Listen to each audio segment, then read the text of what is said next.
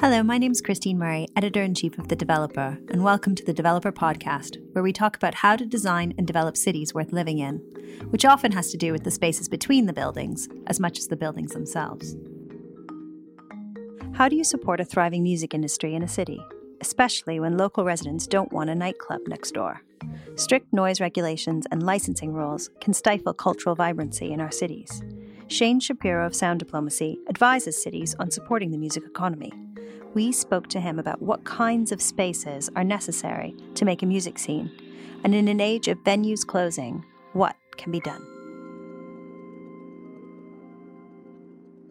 My name is Shain Shapiro. I'm the founder and president of Sound Diplomacy. We are a strategic consultancy that works with cities, governments, and property developers on music and nighttime economy policy and strategy all over the world. So, fill me in. What's happening now in our cities when it comes to music? Well, it's it's a complicated. Compl- it's very complicated. It depends what kind of music and it depends what city. But I think that you know there's there are a lot of issues right now if we look at the UK in terms of need for housing and because we do need housing, that's that's true. Uh, it does seem to push everything else off into the into the nice to have rather than the need to have, and and we are not having as nuanced a conversation about what creates a genuine place and a genuine kind of mixed use community that caters to all people, all pla- of all ethnicities. Uh, and I think that music is, unfortunately, it's quite a complex uh, usage for a building.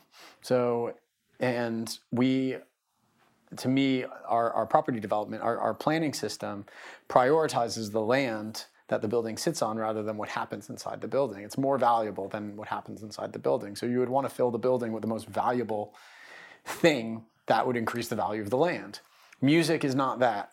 Music is a long tail business, so it costs quite a lot of money to create uh, whether you're doing it live, you're doing it behind the scenes and professionally. But it lasts for a long time. So once you've written a successful song, you'll make money off of it for the rest of your life. And your children will make money out of it, and your children's children, so long as you continue to own it. If you translate that into yield, into how property makes money, it's it, it, it doesn't fit because if I go to a, a developer and I say, you know, we want to create a music venue, for example, whatever that may be, and even the term music venue is worth talking about. Uh, usually, we have to present a business model that uses music as the way to get people in the door to do other things. That's first thing. Music venue in and of itself is mixed use, and two is music makes a lot um, a smaller amount of money over a longer period of time. So it's quite a it can be quite a safe investment, but it's not an immediate yield investment. So putting a music venue together, building literally building it is expensive. Building it to code is expensive.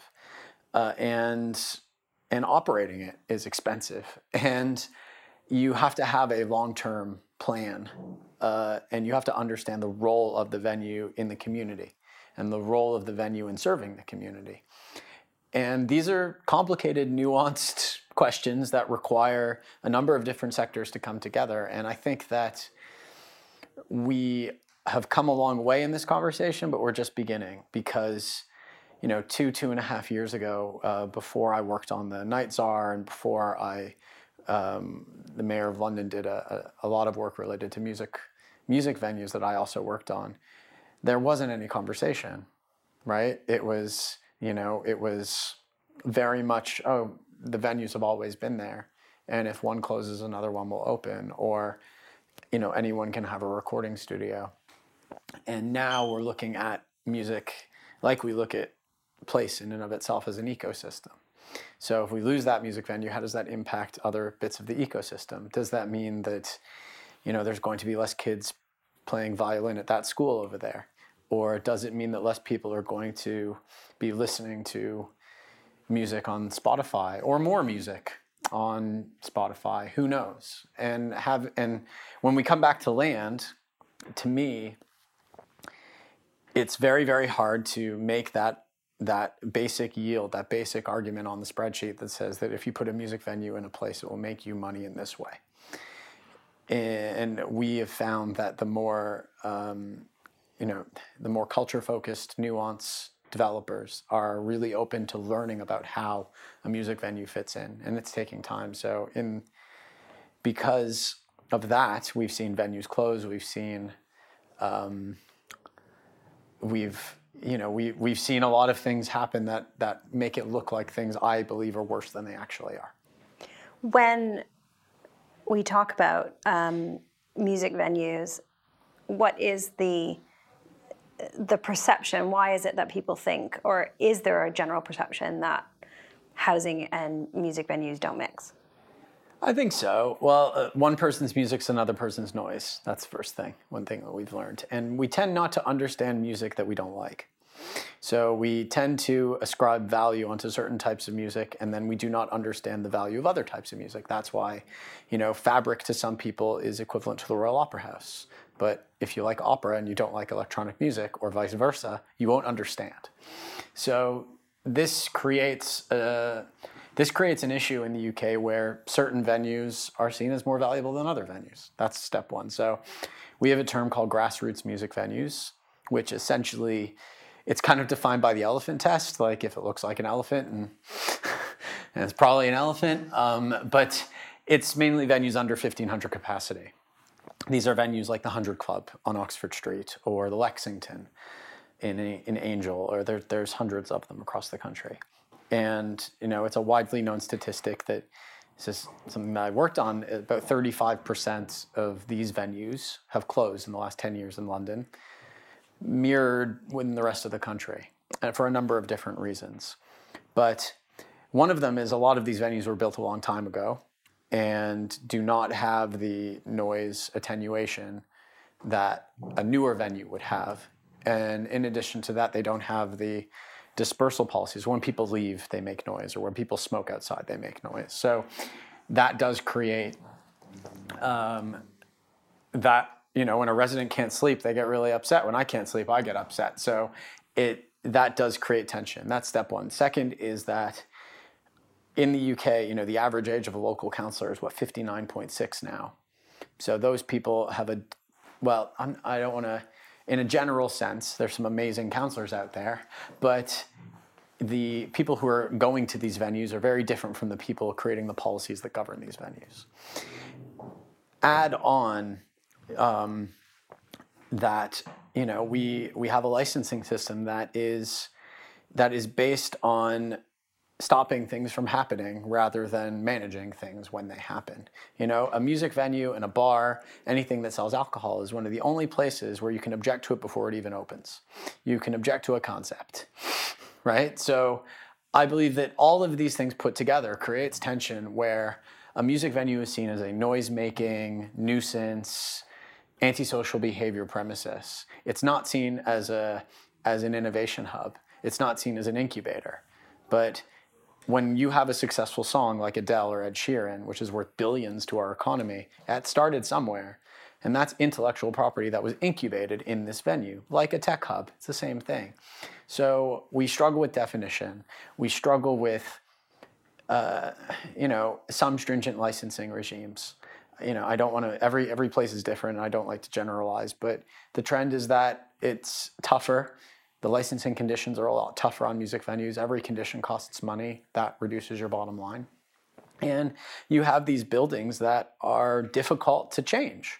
They are in basements, so you can't create ways to make them fully accessible. That's a big problem. Literal access is a big problem. Um, they, you know, they're they're in Victorian buildings. That comes with issues. You can't increase the staging, which means you can only welcome certain types of artists because you don't have the capacity to welcome other types of artists. So on and so forth. This does create issues. So you have an antiquated stock in some respects.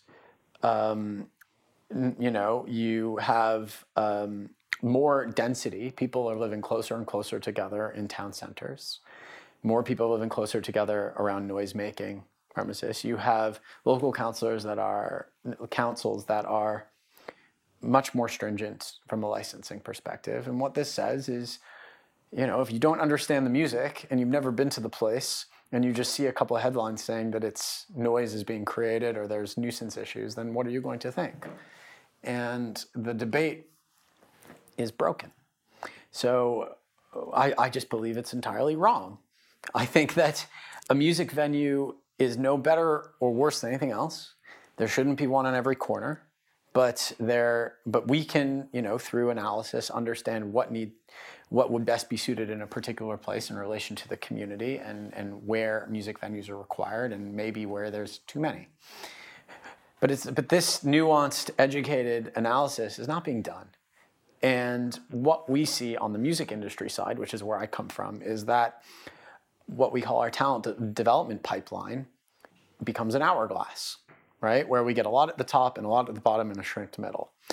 We see that music education provision is being reduced across the country, which means that you can only learn music if you have money. That's a big problem. That means we create a, you know, a lot of middle class musicians. And then we look at the policies that govern our built environment are not fit for purpose to support culture. I think that is changing with the work that was done on agent of change provision and a number of other things. But but historic, and I think that the London plan is fantastic, and local plans are, in London at least, are. Um, being significantly more friendly towards music in the evening and nighttime economy. It's cha- I think it's changing for the better, but with this, you know, this is to gener- a generation of um, us versus them in this regard. So what we tried to do is we tried to change the definition of a music venue. We tried to explain that this is a very loaded term that means different things to different people, and that every development should, every development, in my opinion, a mixed-use development, not just a, a housing development, but every development should cater to music in some way, shape, or form. It doesn't need to be a music venue. It can be a properly outfitted public realm or privately owned public realm so that when street performers are welcomed in, you can plug in directly into the mains, and that can control the the noise levels. Um, you know, building in sunken amphitheaters so people can sit, but also there can be performance opportunities. Or looking at your Section 106 obligations and seeing this is work that we do is we do cultural and music audits for developers. We tell we we we help them understand the local community. What arts music organizations are there? What space do they need? How can they be partners in this? And we look at the Section 106 obligations, see what a community actually would benefit from, and then ask the community if we're right, because sometimes we're not.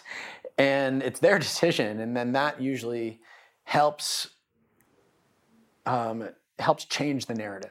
Because once you bring people together to talk about music in a non-threatening way, in a way where everyone can kind of understand each other, then they see, oh, it's not so bad. Well, so, developers will say to me, you know, I want this to be a really vibrant place. Councils will say it, right? I want it to be really vibrant. I want yeah, cultural vibrancy. Yeah, and and and yet I think they and they want it to be safe, and they want some footfall. They want it to be feel safe at night, right? And all these things that a music venue can provide. Which so, is so feeling safe at night means that you're under the vision that if you don't do anything, it's dangerous. So again, it's a, it's a negative. We want us to feel safe because we assume that it's going to be dangerous. That in and of itself is a big problem. And I and I completely understand that. I was having a conversation today with someone um, from the U.S. and I was I, I explained that you know the closing of our Sure Start centers. Many of these Sure Start centers had really makeshift recording studios in them, and it's it's common sense that if someone is given an opportunity to be creative, then that will give them self worth. And and now instead of trying to understand why people do the things that they're doing, why they're so why, why they the desperation is at a point where they're willing to literally play with their life, like like have life threatening situations through knife, crime. through knife crime.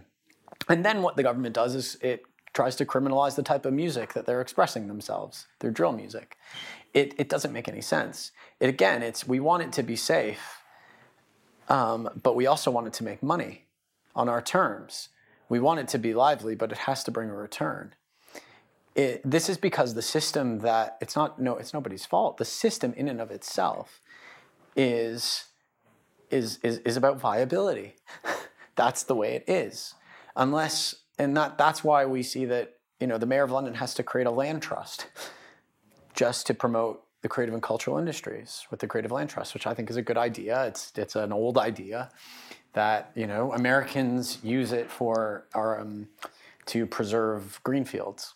sites, right? National preservation and and, archi- and agricultural preservation and historical preservation. Why can't we preserve culture? So when a develop, you know, so it, it, it's to us, our solution is to better understand local communities, because we think how can we make things better? How can we make things, you know, what is the new model here? The new model is not a music venue on every corner. The new model is understanding the local community better and working with the local community um, and maybe redefining the term affordable to make it genuinely affordable because there's always going to be a conflict. So so it's i find that you know vibrancy comes through meanwhile right? So it's it's a number you know we see that um, the sector you know there's a lot of investment in placemaking and meanwhile activations. And there's some fantastic people doing great meanwhile activations around the country, not just music, all sorts of things. And that is fantastic. Um, but to us, it needs, you know, we, we would hope that it is part of a greater community engagement strategy that is constantly engaging with the local community alongside, because meanwhile does mean temporary. So we've seen certain developments have a lot of music during the, meanwhile during the staging process and then when the development is finished there's no more music and i wish i had all the solutions to this i just feel that we there has to be give and take on both sides and how would you redefine viability well 20% profit right is is the isn't it is is the minimum, minimum. that's the definition I don't know. I would redefine, I would have, and I think a lot of developers are doing this already. I think that there's different types of viability. I think there's social viability. I know that Lendlease is doing a lot of work on social impact right now. I'm sure lots of other developers are. I just had a chat with Lendlease a couple days ago. Um, I think that, that that's you know social metrics are equally important.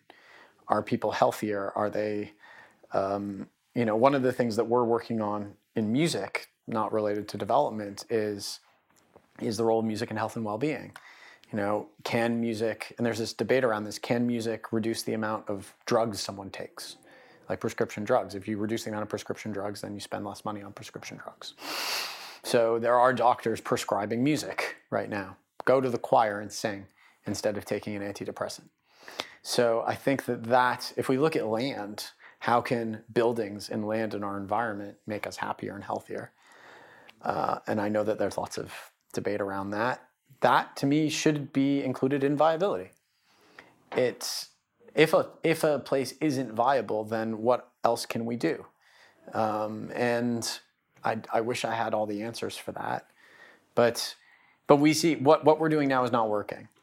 You know the the business rate system is not working right now.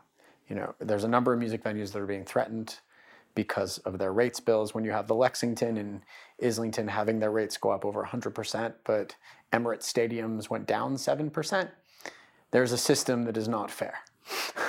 so that, you know, so that, so, and that also comes in viability and the rate system are, are um, part of the same, you know, planning system that we've grown, that we've, uh, these are the types, I, so I don't know. I just wish cultural viability, social viability, health and well being viability need to stand for something, as well as the ability for someone to make minimum 20% return on their investment.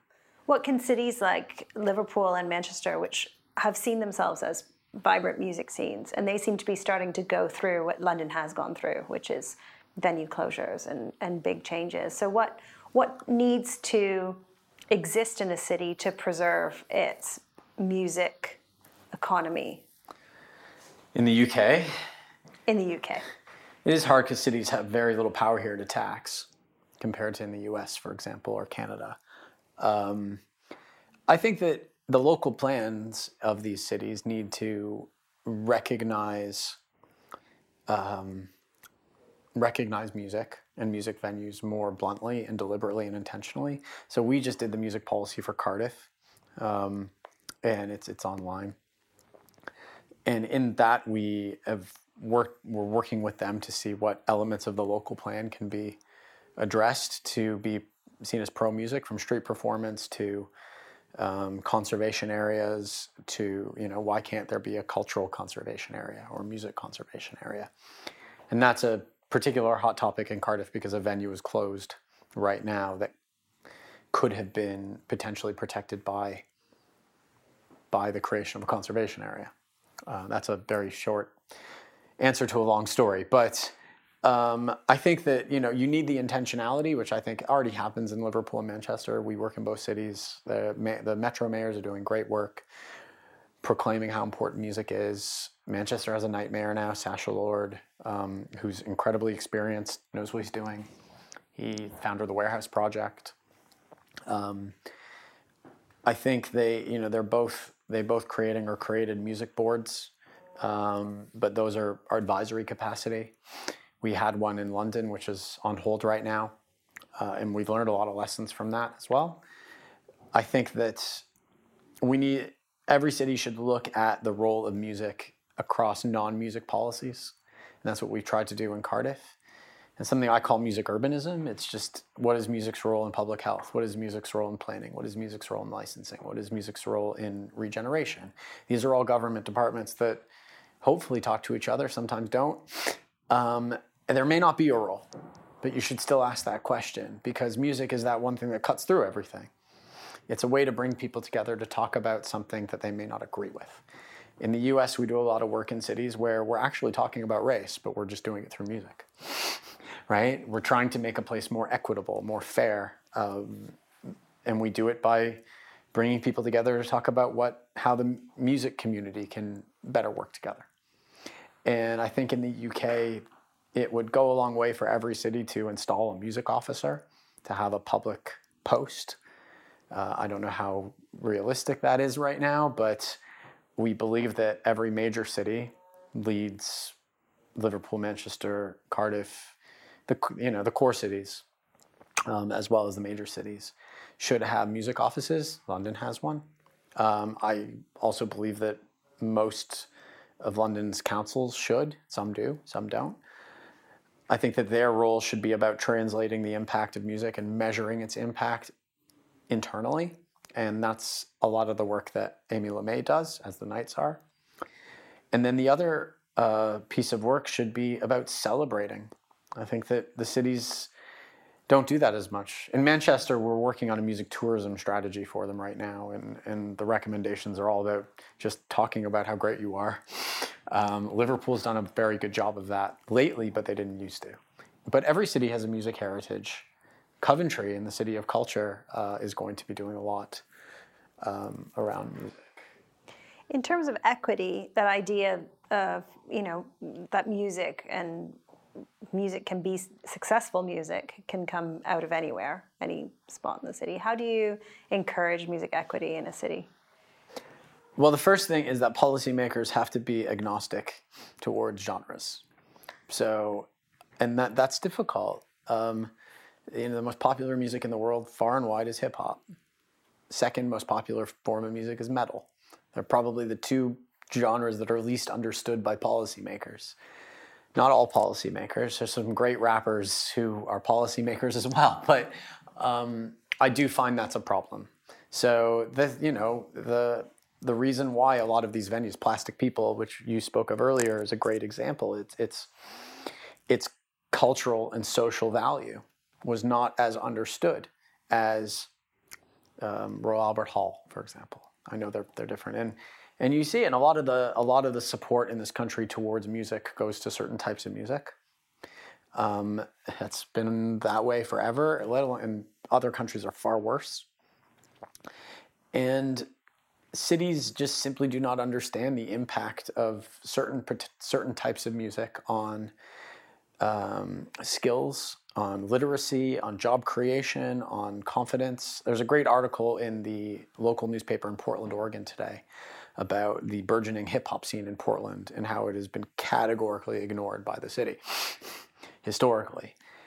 It's again, it's not entirely true. There's some amazing policymakers there who do get it, but if you go historically and you look at what is Portland, Oregon known for, it's you know the Shins. Even the Shins are from Arizona. It's uh, the Decemberists, hipsters, and I love the Decemberists, but there's way more to Portland than that. And I think that that's the first thing is, and, and we need to be intentional about it. City leaders should be should be talking about how welcoming they are to particular types of music, um, especially music led by um, uh, minority and, and ethnic communities, and and recognizing again that one person's music is another person's noise. It creates tourism opportunities. It creates. You, it's amazing how many people have come to London just to take a picture in um, one of the places that Drake recorded a music video. Same in New Orleans, because Drake recorded his last one in New Orleans. There's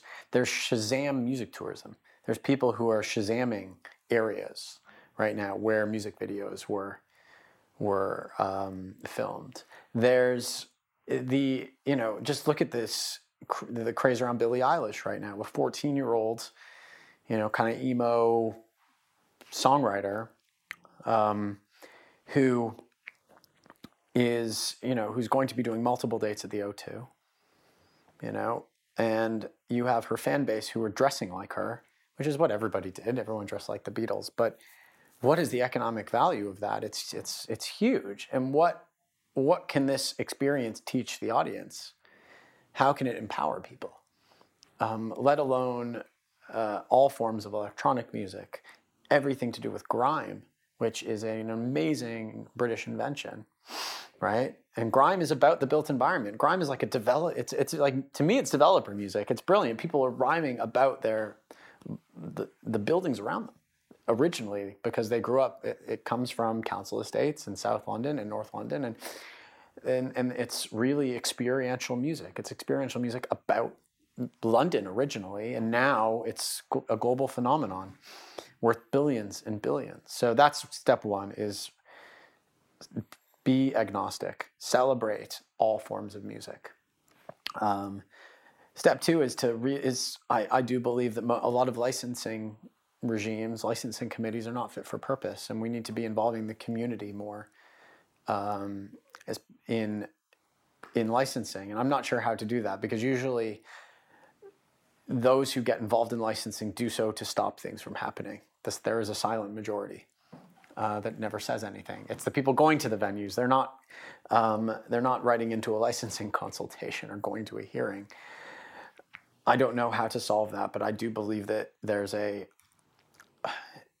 an increased we, we need to involve the community more, especially especially the younger people in the community more in how things actually work.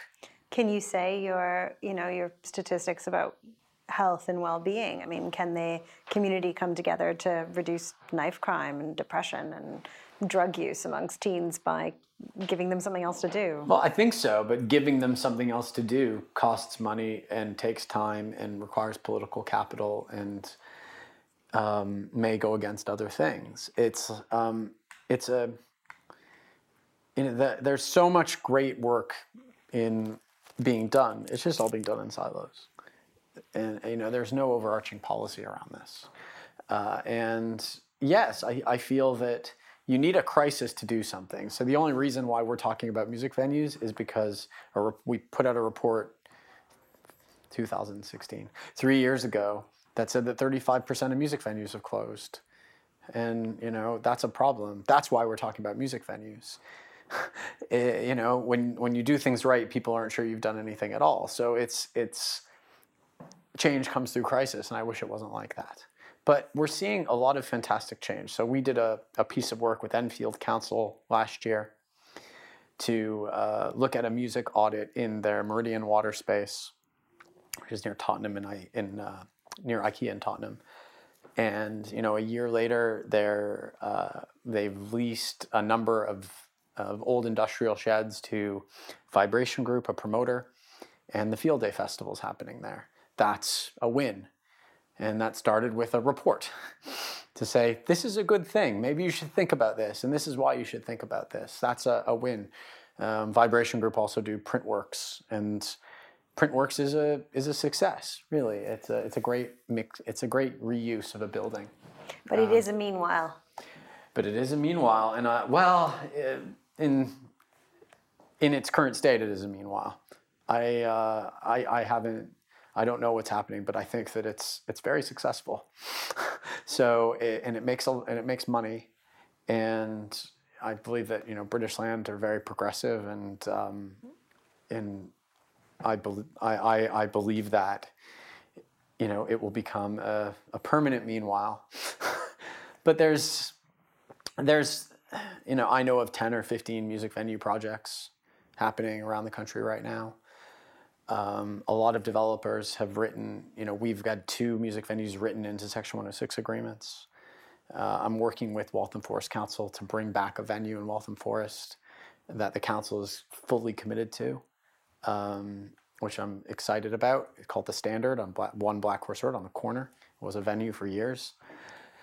And it will become a venue again, and it will be surrounded by housing, and that's okay.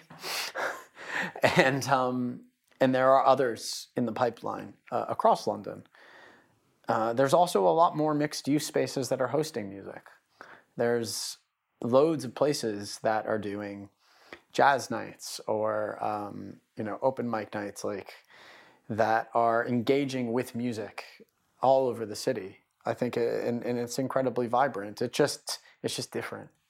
So it's uh, and I'm a eternal optimist. But I think that you know to this audience, to developers, it's it's very very important to you know what we call map your music and cultural ecosystem. Really understand how the community ticks and and also understand what the music industry needs because what the music if you provide what the music industry needs, then everyone will win. So what's our tick box of what the industry music the music industry? Well, that's that again. That's what we do. It's it's you know what type of you know what capacity venue is needed in London right now, right? Through understanding the ecosystem, you know where there are recording studio requirements uh, and where there aren't. Um, where what types of music are underserved? I know that. Um, what types of music are potentially overserved? That then uh, that then translates into the type of the type of premises that you would be potentially outfitting or the type of shell and core that you would be providing. And and that also then impacts the leasing agreement that that you would have with a prospective operator. And is there something if you're looking to seed um, the next grime or provide an opportunity for that to emerge from somewhere what does that look like? I think it's it's uh, about a, a little things everywhere. That's you can't create, you can't manufacture great music. It's impossible. It is or it isn't. A great song is or it isn't. We are completely agnostic in our work. We don't uh, we don't advocate for any type of music in any place. Uh, we just work with what the community would tell us makes sense. So you know, having looking at those low value additional properties that are within your mixed use scheme if there's a ground floor use around the corner that may not be as valuable, um, for example, or there's basements uh, that could be utilized, um, or you know any lower value use. First off, soundproof it if you could, um, or at least make sure that it's um, it's enclosed, and then offer it to the community at you know, even if it's a rates mitigation exercise, right? It's, you know, there's lots of music and cultural organizations in the UK that would benefit from free or discounted space. And then sit down and discuss what you both want out of it. Like, what is the what is the end game here? If the end game is just make stuff happen over a year, okay, that's the end game. Um, if it's providing um, you know a particular uh, something particular to a particular community for then why and what type of community? But and focus on you know and try to try to be again don't prioritize genres just because you like them or don't like them. Um, it's uh, we you know dj booths are some of the cheapest things that you can create. They're very small. They're like three by two little rooms with a mixer and a couple turntables in them and a pair of headphones. That's in, that's essentially it. Uh, and you can you can record, you can create rhymes, uh, creating bespoke, you know, recording studios that can facilitate large bands is very expensive. The Roundhouse is a fantastic model. They have a lot of small DJ booths that they rent out for really cheap, like five, ten pounds an hour or something like that. Um, that and and that's there's some terrific content being created, and embrace yeah embrace genres you don't understand. Drill music is not going to kill you. I promise. It may not be one's cup of tea, but it can also empower people to express themselves in in ways that get them off of thinking that knife crime is a way forward. Uh, and um, and who knows, that person could potentially be your next customer for your build to rent scheme or your help to buy scheme. Like it's there's there are correlations there, and you should be fostering your potential customer base as early as possible. Music's a great way to do that. So you know that's being purely commercial about it engaging kids in things they like means that you develop a relationship with them so that you can communicate with them about other things later. That other thing could be move into our brand new mixed use build to rent space with Live Nation vouchers. Who knows? So.